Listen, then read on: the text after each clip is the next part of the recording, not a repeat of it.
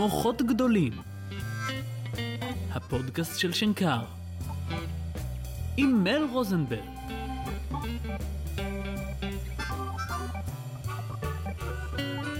דוקטור ורד פנואלי היא מומחית, היא דוקטור לבניית משחקים דיגיטליים. היא הייתה יכולה להיות מיליונרית, ובמקום זה היא זנחה את עולם הביזנס לטובת עולם האקדמיה. היא עכשיו עומדת בראש תוכנית חדשה לתואר שני כאן בשנקר, בבניית משחקים דיגיטליים. אבל האם משחקים דיגיטליים הם טובים? האם הם טובים לאנושות? למה לא בונים משחקים מדהימים למערכת החינוך? שאלות כאלה אנחנו נדון עליהן בשיחה המרתקת הזאת.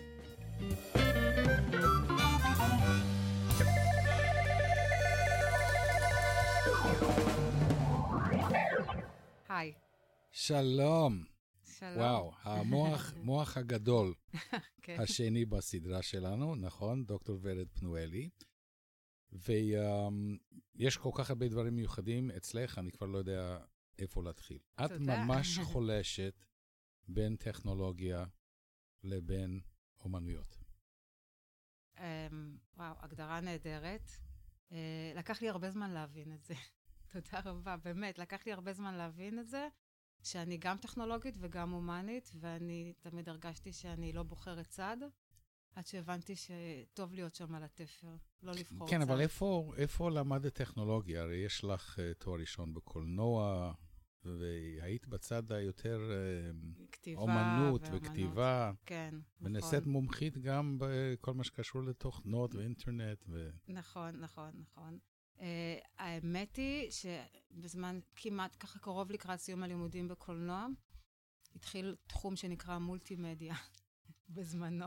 מהמם, למדתי אותו בבית ספר ג'ון ברייס, אז היה? מהמם, כן, עדיין קיים, כן? נכון. Uh, מה שהפריע לי תמיד בקולנוע, זה שלא הייתה לי שליטה על דברים. אתה יודע, הפקות ענק.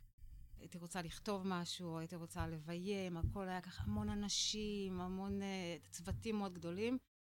כשיצא המולטימדיה, פתאום, uh, אתה יודע, גיליתי שאני יכולה לשלוט על דברים לבד. לקחתי קורס בתוכנה, ב-3D Max, שהיום אני עדיין מלמדת אותה בתוכנית, זה היה 3D Max 1. אני חושבת שאני מדברת על שנים של 1993 או 4, זה רק יצא. אה, קורס ראשון, לא ידענו בכלל מה זה. זה היה קורס בעיצוב חללים וירטואליים בתלת מימד. וואו. ומהקורס הזה לקחתי עוד קורס ועוד קורס ועוד קורס, ואז לקחתי תכנות HTML, ופשוט לקחתי, האמת, את כל ההכשרה הטכנולוגית שלי, מהמם. לקחתי תמיד בקורסים רגע, אז את אה, יכולה חיצוניים. לעזור לי ב-HTML? אה, HTML, כן, אני לא בטוחה לגרסאות, אבל אה, אני יכולה לפנות לך. אתר וויקסטור. זה כן. כן. אבל, אבל גם באמת... בזה אני צריך עזרה, אוקיי, אגב, כן. אוקיי. אבל, אבל באמת, אני חושבת שהמזל שלי היה שפתאום גיליתי שיש טכנולוגיות יחסית שמישות וקלות יותר, אה, שמאפשרות גם לאנשים שלא למדו קוד, או שהם לא ריאליים, או לא חושבים שהם ריאליים. אה, לעשות דברים טכנולוגיים. אני אגיד, אחד הדברים שמעיקים עליי, ודיברנו על זה לפני כן. כמה דקות, זה שאנשים יוצרים בטכנולוגיות ובסביבות שאחר כך נעלמים. נכון, אה, עד לפני כמה שנים היה דבר כזה שנקרא פלאש. כן. השקעתי הרבה כסף, היה לי אתר בפלאש. זה אחד הקורסים שלקחתי. כן. הראשונים, לא, אבל כן. פלאש, אה, נכון. אומרים פלאש in the... אה, כן, נעלם. נעלם. לא, זה, הם לא נעלמים. הם לא נעלמים, אבל הרבה טכנולוגיות נעלמות עם היצירות. היצירות נעלמות, uh, הטכנולוגיות הן uh, מתחדשות. יש כזה מונח גם, remediation. כן, אבל יש, יש טכנולוגיות שקוברות. כאילו, ה-HTML5, אחד הדברים שלו, כן. שהוא אמור uh, לשרוד, נכון. uh, והרבה דברים לא שורדים. אבל כל דבר הוא, הוא, תסתכל על זה, כל דבר הוא אבולוציה לתוכנה אחרת. אם אתה מסתכל על תוכנות של Adobe, Mm-hmm. אז הפלאש, הוא נמצא בתוכנות אחרות שאנחנו היום מלמדים אותן, כמו Fuse, או... זה לא שהם לקחו וזרקו את הידע. Mm-hmm. תחשוב על זה, אבל זה מייצרים נראה, איזשהו... אה, אוקיי, אז בואו ניקח דבר כמו... תכלס כמו פוטושופ, קסט- פוטושופ נשאר... cassette players. CD, אוקיי. וידאו. זה משהו אחר. זה, אלה טכנולוגיות שנגנזות ונעלמות. דווקא ב... אני טוען גם באינטרנט זה קורה. בתוכנות, Mm-hmm. דווקא זה, ג- זה גם בתוכנות, קורה. כן, נכון, אבל יש מהפכות שהן קורות, המהפכות הגדולות הן נגיד, נגיד יש היום תוכנה של Touch Design, שזאת מהפכה בכל החשיבה של איך לעצב משהו. אבל למשל, כל התוכנות של Adobe הן פחות או יותר איזושהי אבולוציה של משהו שאם אתה יודע, מוביל למשהו. הייתה פעם תוכנת FreeHand, היום Illustrate, נגיד Illustrate, Illustrator ו Photoshop, Mm-hmm. אלה תוכנות שקיימות כבר 20 ומשהו שנה, אם לא יותר, לדעתי אפילו 30 שנה, אל תתפוס אותי. גם PowerPoint. נכון, נכון, Word, ו Excel, אוקיי? עכשיו, שאר התוכנות ש, שמסביב, כל פעם יש איזושהי אופנה חדשה, אוקיי? אה, הם פחות או יותר, ה- החשיבה היא אותה חשיבה, אבל היא מתפתחת מחדש, ואז שמים על זה איזה, ממתגים את זה בשם אחר, אבל זה לא שפלאש נעלם. כן, אבל יש כל לא כך הרבה נעלם. דברים שאי אפשר לנגן אותם. בוא לנגן, לראות. לא, הקבצים נשארים כמעט. לא, יש הרבה. אולי פלאש לא, בטח כבר פורמט שאני לא כל כך לא מתעסקת בזה, אתה יודע, לימדנו את זה עוד בזמנו, לפני שרק פתחנו את זה, דרך אגב, את התוכנית במשחקי מחשב. כן, מי ש... מי ש... מי ש... הקורסים. הראשונים היו בפלאש עדיין. ורד, מי שקיים בתחילת האינטרנט, כמוני. אוקיי. הרבה דברים כבר לא קיימים.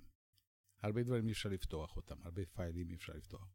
נכון, אז נשאלת השאלה, את בתור אחד שהיא יוצרת וכותבת, כן. כן, אה, אולי, אה, אולי באמת צריכים להשתמש בעט ובנייר, כי זה יישאר עוד 100-200 שנה. עט ונייר זאת אומנות, כמו קליגרפיה. אתה הילדים, יודע, זאת הילדים לא תהיה יודעים, אומנות, כן, אומנות הכתיבה, כתיבת תמה. ילמדו אנשים, אתה אבל זה, יודע, אבל שיעורים זה של קיים כתיבה. אלפי שנים, וזה יהיה, זאת אומרת, זו טכנולוגיה ש... היא תהיה, אני, אני, אם אתה שואל אותי, אני לא מאמינה שבבית ספר עוד כמה שנים, בכיתה א', לא מהר יתחילו בהקלדה. אני יכולה להגיד לך שהילד הקטן שלי, הוא בן שש, בגן, והוא עובד עם איזושהי תוכנה שנקראת גוגלה. ולפני שהוא יודע לכתוב את האותיות, הם, מדפ... הם מקלידים מכתבים. אוקיי, אז עכשיו, את תשים את עוסקת... זה מול, אחר כך הוא יצטרך ללמוד בבית ספר אותיות, אוקיי? את תבין שקודם כל הוא למד אה, לה- להקליד במחשב. מהמם. זה מה שקורה. כן, אז השאלה, אנחנו חוזרים לדברים שאסימוב כן. כתב עליהם לפני כן. 60 שנה, זאת נכון. אומרת, אה, יום אחד לא יהיו ספרים מנייר, אנשים לא ידעו לכתוב עם עט. כן, הוא צדק. אני, כן, אני אבל, אבל שהוא זה, לא- צדק. זה פחד, לא? אה, זה פחד, אבל בתור מישהי שמאמינה תמיד שמישהי אופטימית בחדשנות, אתה. יודע. ומנסה לא להיות נוסטלגית, אני חושבת שזה לא כזה נורא. אנחנו כאילו, אנחנו דור מבוגר יותר. אבל תחשוב כמה אומנויות כן נעלמו ולא קרה כלום. תחשוב נגיד פעם, בתקופה הוויקטוריאנית, כולם ידעו לנגן, לשיר, לצייר. היום, היום זה מותרות, זאת אומרת, זה לא מותרות, זה ווקיישנל, זאת אומרת, מי שרוצה לומד את זה כתחביב, מהמם. אבל פעם זה היה סטנדרט בחינוך. נכון? היום לא. זה לא סטנדרט בחינוך, כי זה לא באמת הכרחי. אני חושבת, חינוך הוא משהו שאמור להכין אותך ליום-יום, למציאות שלך. אם כתיבה, כתיבה ב- ב- בעט ונייר לא הכרחי ליום-יום שלך, כן? אז, אז זה לא משהו שהוא לימודי ליבה באיזשהו מקום. אוקיי, אבל זה מפחיד. מאוד. ומי אני שאגיד? ברור שזה מפחיד. Um, באופן כללי, אם אנחנו אופטימיים, אנחנו מקווים שיהיה לנו שר חינוך טוב, אוקיי? אני מאמינה שבתי ספר יהיו יותר אדפטיביים ללמידה אישית, לאופי של כל אחד. וכן, או, וואו. כן, זה ה vision. זה לא רק אני מאמינה, זה ה vision הכללי. Mm-hmm. שלימוד יהיה יותר אדפטיבי, זאת אומרת, יתאימו את החינוך לאופי שלך, ובמקביל ילמדו אותך גם, ל- ילמדו ילדים גם לעבוד בקבוצות. זאת אומרת, Mm, יעבדו גם יש על לי פרויקט ה... חדש שאני הולך לגייס כן. אותך. אוקיי, כבר? כן. כן, אבל אחרי הרעיון. אוקיי. כן. אז אני- אני אז רוצה אם לדבר- יש לך כישרון, מהמם. נגיד, לך למשל יש כישרון לנגינה, מהמם. יזהו את זה בגיל צעיר, מהמם. וייתנו לך גם, גם, אתה יודע, בבית ספר, אה, להתקדם בקצב מהיר יותר. כן, אבל אני הרבה יותר אה, disruptive ממך. אוקיי. אני מאמין שמכיתה א' עד כיתה י"א לא צריך להיות בחינות ולא צריך להיות לימודים בכלל, רק לנווט את הילד. ואני מאמינה, אה, בחינות לחלוטין, זה נראה לי משהו שצריך להיעלם. כן, אבל בשנקר יש לנו מלא. בוא, בואי נדבר כן. בשנקר. כן. יש לך הצלחה כבירה עכשיו אוקיי, אה, לחנוך אה, תואר, אה, תואר שני. נכון. כאילו, עד. עכשיו, עד עכשיו היית אחראית על ה-new media, כן, אבל זה לא היה חלק אינטגרלי מה-BA. נכון. אז קפצת, ועכשיו זה הולך להיות MA, ספרי לנו, זה מדהים. זה באמת מדהים, זה הישג עצום. רק אחרי לקח ש... רק כמה חודשים. כן, כמה שנים וזהו, אבל אני חושבת שזה הישג עצום בכלל למדינה גם, באמת, אה, אני נשמעת כזאת, זה בומבוזית, אבל אה, אה, אין, אין הרבה בתי ספר בעולם שנותנים תואר אקדמי במשחקי מחשב. להכיר ש, שמשחקי מחשב זה תואר אקדמי, זה, זה באמת הישג גדול, והמועצה להשכלה גבוהה לקח לה ארבע שנים.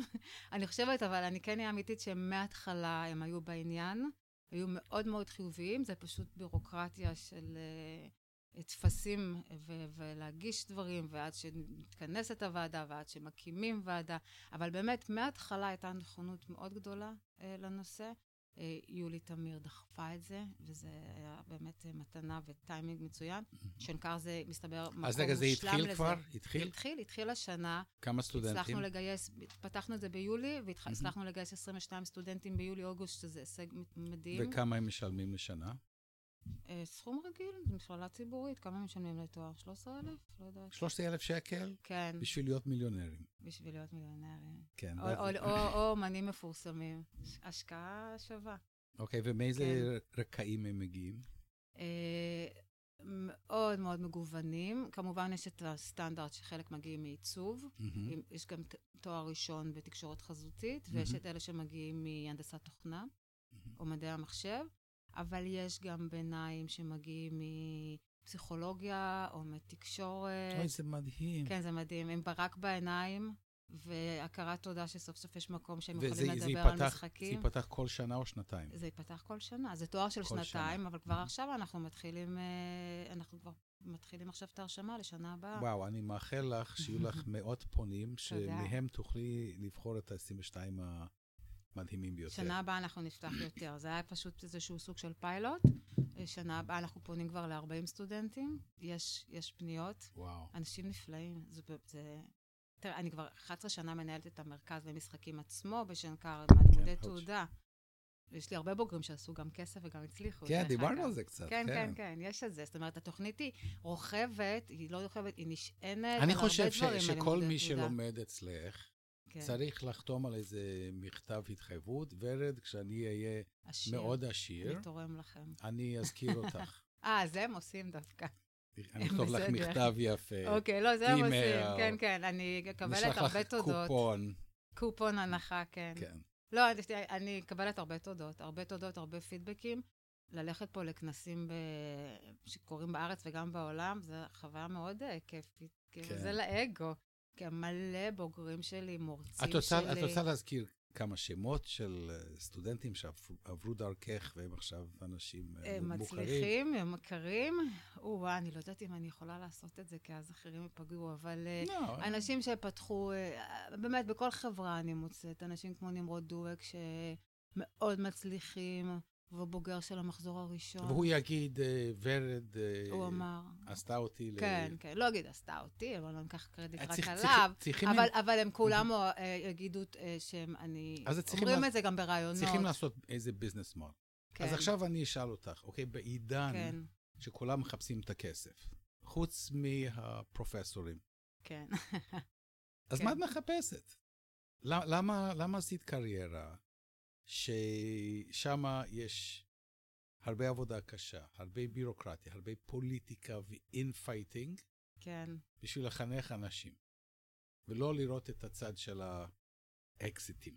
את, את בצד של ה entrance, לא בצד של נכון, האקזיט. נכון. אפילו לא רק, אפילו לא לקבל את הארוחות צהריים, אתה אומר. לא לראות את התן ביס, את הכרטיס תן ביס. בדיוק. כן.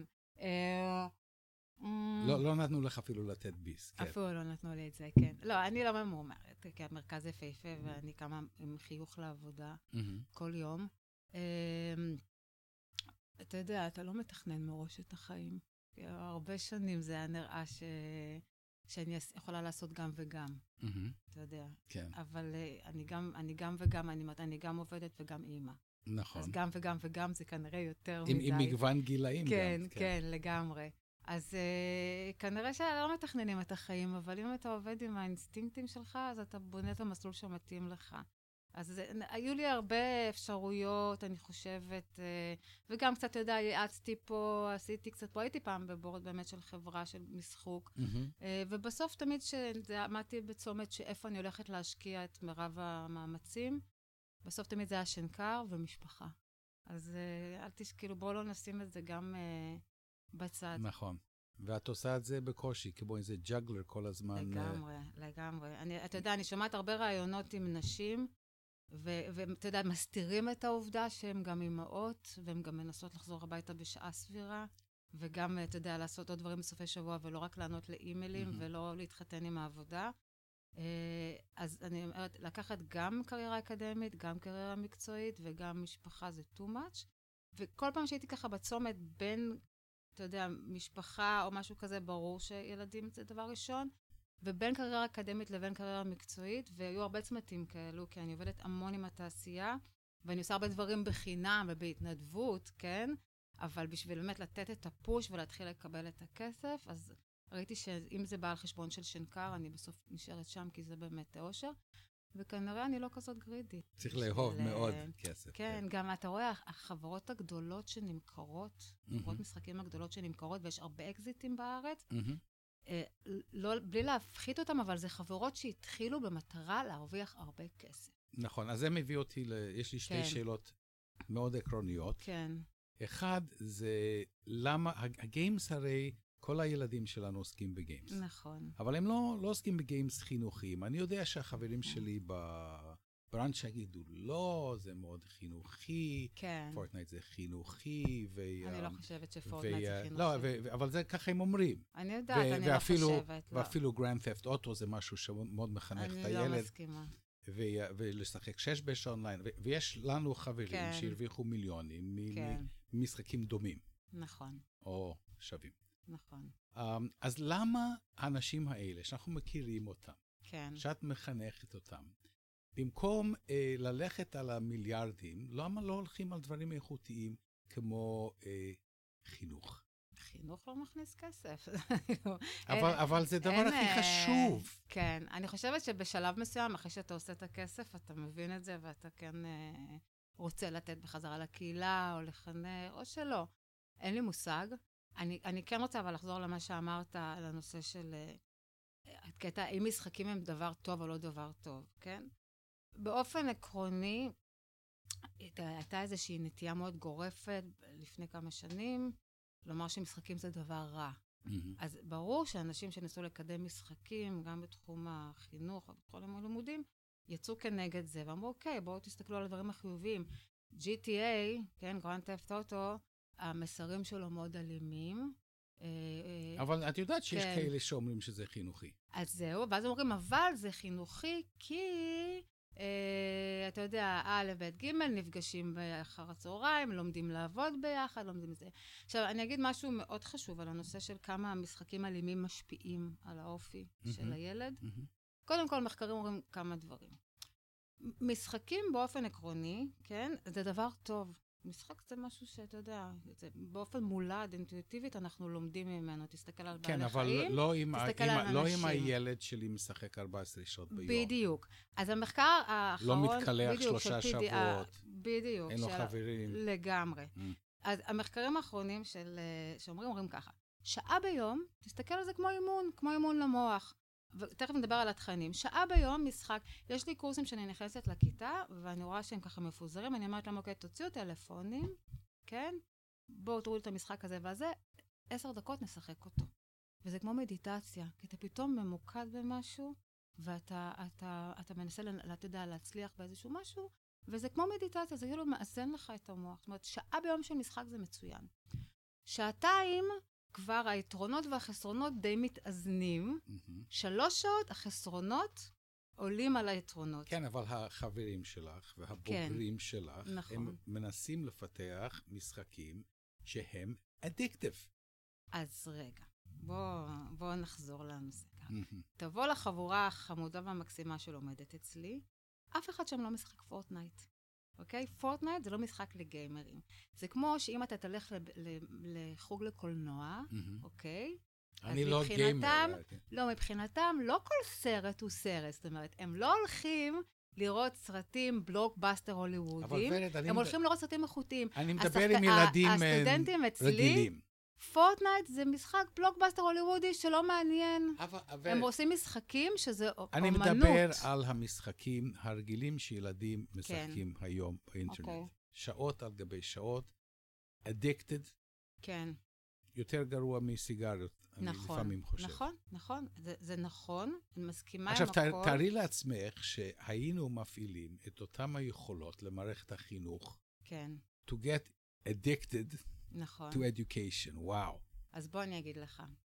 כאילו, השאיפה שלך קיימת, אני חושבת, לפחות 20-30 שנה מנסים לעשות אבל את זה. זה לא קורה. ואחת הבעיות, אוקיי? אה, שזה לא קורה. כשאנחנו מדברים על משחק, יש הגדרה מאוד יפה של בריאן סאטן סמית, שהוא מהמם. סוציולוג אהוב, והוא אומר, a game is the voluntary attempt, voluntary, to overcome unnecessary obstacles. אוקיי? Yeah. זאת אומרת, הדבר הראשון זה הנושא ההתנדבותי. מהמם. ברגע שאתה בא ואתה מכניס את זה למערכת חינוך, ביטלת את האסנס הכי חשוב של לשחק משחק, הפכת אותו לחובה. ברגע שהוא חובה, הוא כבר לא מעניין. עכשיו, לדעת וללמד משהו, אבל לייצר אצלך מוטיבציה פנימית ל- לעשות את זה, ולא חובה, זאת הבעיה של מערכת החינוך. יש דברים שאפשר לעשות. יש הרבה שאומרים לי, הילד שלי לומד אנגלית מעולה ממשחקים. נכון, ברור. אבל כשאתה מנסה לעשות משחק ללמד אנגלית, ואתה שם את זה בשיעור אנגלית, גמרנו.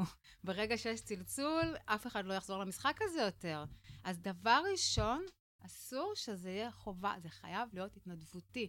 יש דרכים לעשות את זה. מהמם. אנחנו יודעים לעשות את זה, גיימרים יודעים לעשות את זה, אבל זה הדבר הראשון. ופה אנשים טועים כל פעם, אתה יודע, שאתה עושה את זה משהו. דבר, דבר שני... זה מדהים מה שאת אומרת, כי רק אוקיי. עכשיו האסימון נופל לי אוקיי, מכל התוכנות האלה כן, שהם, שמנסים, וזה לא זה. נכון.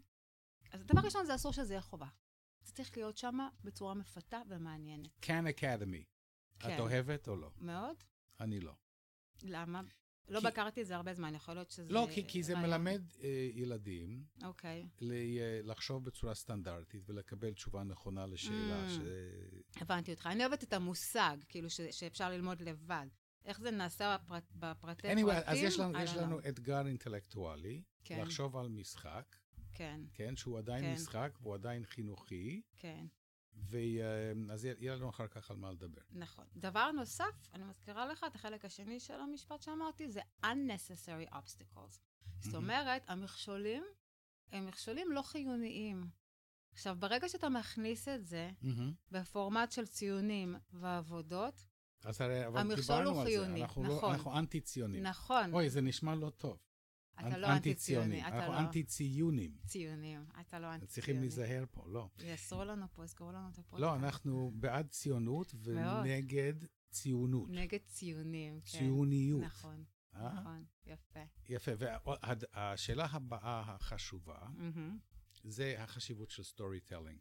כן. את גם עסקת בספרים אלקטרוניים ש- כן. שהתנדף הקורס הזה? נכון. הוא החזיק מעמד שלוש שנים. רגע. הוא, כרגע הוא מוקפא, מהמם. הקפאתי אותו. כן, כן. אני באמת מחכה, הבעיה הגדולה היא ששם אין טכנולוגיה עדיין אה, נוחה וזמינה, מהמם. וגם אני חושבת שכל התחום של כתיבה באינטרנט, בגלל, אתה יודע, הפייסבוק והרשתות, העודף הזה שאנחנו נמצאים בו, והיכולת לכל אחד לכתוב סיפור, אפילו באינסטגרם או. בטוויטר, אנשים פתאום, אתה יודע, מגלים את היכולות שלהם. הנושא של ספרות דיגיטלית ממציא את עצמו מחדש. זאת אומרת, כמה ערך באמת יש היום mm-hmm. לס... לסיפור שיוצא במסגרת מסוימת, כשיש לך במקביל story באינסטגרם, שהוא מרתק, מהמם. שיחה ממהממת בטלגרם או בוואטסאפ, mm-hmm. אתה יודע, כן. לי יש שיחות עם אנשים אה, שאני story- עוקבת אחריהם, הם יותר מעניינים מכל סיפור אחר. לפעמים אני סתם יושבת וקוראת אותם, זה פשוט מעניין אותי. אוקיי, אבל story באינסטגרם ו story אוקיי. ב marketing זה לא story אה, שאנחנו רגילים מהילדות. נכון, נכון, סיפורת. נכון, אה, וזו שאלה ענקית כן. שאני חייב לשאול אותך. ה storytelling, אמנם אנשים עושים את זה 50 אלף שנה, כן, וזה אמור להיות הסיבה שהפכנו להיות בני, בני אנוש, אה, נכון. לפי יובל נוח הררי ועוד כן. אחרים. אה, אבל מסתבר ש-not everybody can tell a good story. יש storytellers ויש storytellers. נכון מאוד. כמה זה חשוב במקצוע שלך? במשחקים, אה, סופר חשוב. יש לנו הרבה שיעורים שמדברים על storytelling, לעומת ludology. לודולוגי, לודולוגיה, שזה התחום של, אה, של אה, חשיבה משחקית בעצם. Mm-hmm. ובדיוק מה המפגש בין לודולוגי לנאוטולוגי. יש ממש שיעורים כאלה, נודולוגי versus לודולוגי, והקורס הבא זה נודולוגי מיץ, כאילו נאוטולוגי, אוקיי? מה שקורה במשחקים, דרך אגב, קורה בהרבה מדיות עכשיו, וגם זה די, אני חושבת, העתיד. Mm-hmm. במשחקים הסיפור הוא סיפור אה, גם קודם כל שיתופי, כן? אתה חייב, אתה חייב להיות שותף בסיפור עצמו. כשאתה כותב את הסיפור, אתה תלוי בשחקן שלך. אם השחקן שלך לא יזוז, הסיפור לא זז. אז יש פה משהו אחר לגמרי. זה לא, זה לא אפילו אינטראקטיביות, אתה יודע, זה ממש... אה, את, הסיפור מתקדם יחד עם השחקן. עכשיו, כל הכתיבה היא כתיבה מאוד uh, מבוזרת, כי אתה לא באמת יודע לאן השחקן uh, ילך. תשאל גיימרים איזה משחקים הם הכי אוהבים. הם, mm-hmm. בסופו של דבר הם יגידו לך שהם אוהבים משחקים של עולמות פתוחים. ככל שיש יותר אופציות לחוות סיפורים בצורה אחרת, ככה אז המשחק נחשב להם יותר טוב. עם זאת, mm-hmm. צריכה תמיד להיות הנוכחות של הגיים דיזיינר למעלה. אתה יודע, צריך את המניפוליישן שלו. כי אם זה רק עולם פתוח, שבו אתה יכול לעשות מה שאתה רוצה, זה לא באמת מעניין. אם העולם הפתוח יש לו איזושהי אג'נדה מסוימת שמובילה אותך באמצעות חוקים ומענישה אותך על, על משהו לא טוב שעשית, mm-hmm. או נותנת לך תגמול על משהו טוב שעשית. הכל בצורה וולונטרית. הכל כן. וולונטרית, כן. זה מדהים, mm-hmm. כן? כי היא מפתה אותך להגיע למקומות מסוימים, והיא מענישה אותך, עם... תוך כדי החוויה אתה בעצם חווה את הסיפור. Mm-hmm. כן, מדברת איתך על משחקים כמו Skyrim, משחקים של Elder Scrolls. אז למה אין סופרים? אה, תראה, אני כותב ספ, ספרי ילדים, וברור לי כן. שבסופו של דבר, אם אני אצליח, אז יהיה מאייר שיקח את הסיפור שלי, והוא זה הדמות החשובה באמת, הציורים הנפלאים. אוקיי. שאין אותם כשאת כותבת. נכון. אבל ב game design אין דבר כזה. מה, איורים למשחק? לא, או... אין, אין איזה סופר שהוא כותב. יש, יש. אז תסבירי. אנשים כמו סאם ברלו למשל, mm-hmm. הם עושים, הם, הם, הם, הם, הם כותבים מדהימים, אבל זה כישורי כתיבה אחרים. אקזקטלי, exactly, אז תסבירי. אבל עדיין, זה, אני, אוקיי, אתה מוביל אותי לחשוב על דברים מעניינים מאוד, ותודה רבה, כן, על זה. Uh, הכתיבה היא כתיבה אחרת, כן? בוא נגיד, אין ערך לכת... לבן אדם שיודע לכתוב תיאורי נוף מרהיבים, או שיודע לכתוב על מה זה רגש, כן? אין ערך לזה. יש ערך לאנשים שיודעים לכתוב דיאלוגים מצוינים, שיודעים לכתוב story line, אתה יודע טוב, mm-hmm. ולהוביל אותך למקומות, לחוויות מלאות רגש. אבל, אבל הרבה דברים, נגיד כתיבה נגיד כמו עמוס עוז, או כאלה דברים, או דוד גרוסמן, זה לא רלוונטי, כי הכתיבה היא כתיבה שאמורה לגרום לך, להוביל אותך לייצר רגש מסוים. Mm-hmm. זה, זה איזשהו story line מאוד מעניין. תחשוב על זה, נגיד, אנשים שכותבים אה, סיפור בלשי טוב, mm-hmm. הם היו game דיזיינרים טובים. כי זו כתיבה חידתית, mm-hmm. אתה יודע. אנשים שכותבים דיאלוגים מצוינים, אותנטיים, שדרך הדיאלוג עצמו אתה מבין את האופי של הדמות, הם כותבים מצוין. אז אני... אבל לא אנשים שכותבים על, אתה יודע, איזשהו כתיבה אקזיסטניאליסטית, על מה זה, אין, אין את, את הגוף השלישי הזה, את, את התיאורים האלה. זה לא רלוונטי. אז אני אגיד לך מה חסר אם כך. אוקיי. Okay. לקחת אנשים כמוני, אבל 30 שנה יותר צעירים. לא חובה. נגיד, שכותבים ספרות ילדים. אוקיי. Okay. ולהעביר אותם את הכביש לעולם הזה של, של כתיבה. כן. כי אני חושב שאפשר להתגבר על, ה, על המכשול הזה. כן. שאפשר לכתוב לחינוך, ועדיין לתת לילדים את היכולת לטעות ולטעות בדרכים שלהם ולקבל ציונים על uh, הליכה בכבישים uh, שטרם אה, נסללו. מסכימה לגמרי, וזה, יש, יש, יש למה להתפתח בתעשיית המשחקים עכשיו לחלוטין. עכשיו פתחת לי נתתי לך אתגר. כן, כן, כן, כן. כן. מסכימה לגמרי. התחום של המשחקים, ובגלל זה באים אלינו, עדיין ממציא את עצמו ומחפש את כי השפה כש- שלו. כשאני כותב, אז אני כותב סיפור. נכון. ויש לו התחלה, וקלאסיקה. כן. הכי אריסטו כזה, יש קליימקס, כן, ויש כן. את ה... בסוף איזשהו סוג של השלמה עם תובנה. הסיפור הזה, הקומה הזאת, קיימת במשחקים טובים. Mm-hmm. חייבת, כי אחרת אתה נשאר בלי כלום. תדבר עם גיימרים, הם ישחקו משחק, הם ישחקו אותו 100 שעות, mm-hmm. ואסור לשאול גיימר כמה שעות שיחקת. זה כמו שאסור לשאול אישה בת כמה היא, אתה יודע? אסור אה, לשאול. כן? אם אני אומרת לסטודנט, כמה שעות שיחקת את המשחק הזה? לא שואלים אותי שאלה כזאת, אתה יודע, זה משהו שאתה מסתיר. אוקיי. אבל בשביל לסיים את המשחק, אתה מגיע בדיוק לעקומה הזאת. אתה מגיע, יש לך איזה קל- קליימקס בסוף, ובסוף יש איזה סוג של השלמה, שאתה מבין שוואו, הובילו אותך את כל כן, אבל, התהליך אבל והגעת לסוף. כן. תסכים איתי שכל הגאונים בתחום הזה, הם כותבים ל-young adults, teenagers, אה, נכון. אנשים עם כסף. למה עם כסף? מה כסף קשור? כן, מה, בגיימ- בגיימינג הכל זה כסף. את, אתה מדבר... ש, אה, שיש להם את היכולת לקנות uh, את המשחק, או שפרסומות. ילדים מסכנים בבית ספר שרוצים חינוך uh, מרגש. אוקיי, רגע, אני קצת איבדתי אותך. מי שכותב את המשחקים, הוא בן, בן אדם עם כסף, או שהוא כותב ל, ל, הוא משת- כותב, לשחקנים שיש להם כסף? בדיוק. Hmm, לא, לא נכון. זה כאילו, לא, לא יכולה להסכים עם זה, כי, אתה יודע, משחקים החל מהשכונות העניות בהודו. אז מאיפה מרוויחים כסף? אז רגע, יש, יש כמה, יש... יוצאים פה להרבה דברים מורכבים. יש כמה מודלים למשחקים, מהמם. ויש כמה סגנונות של משחקים. המשחקים הקלאסיים, אוקיי, שהיו פעם, טייטלים גדולים כאלה, שהיו מהמם. מוכרים אותם בקופסה, והיום מוכרים אותם בקודים, בחנויות אינטרנט, מהמם. אלה הם, זה משהו שקצת הולך ונעלם. כאילו, נשארו רק המותגים הגדולים. אתה אמרת, גרנט אף טוטו, Call of Duty, Witcher, זה מותגים שהתחילו לפני, החל מ-20 שנה אחורה, אוקיי? מהמם. ועדיין מתחזקים אותם, כי הם עדיין מוכרים הרבה כסף. אבל כל תעשיית המשחקים היום היא משתנה.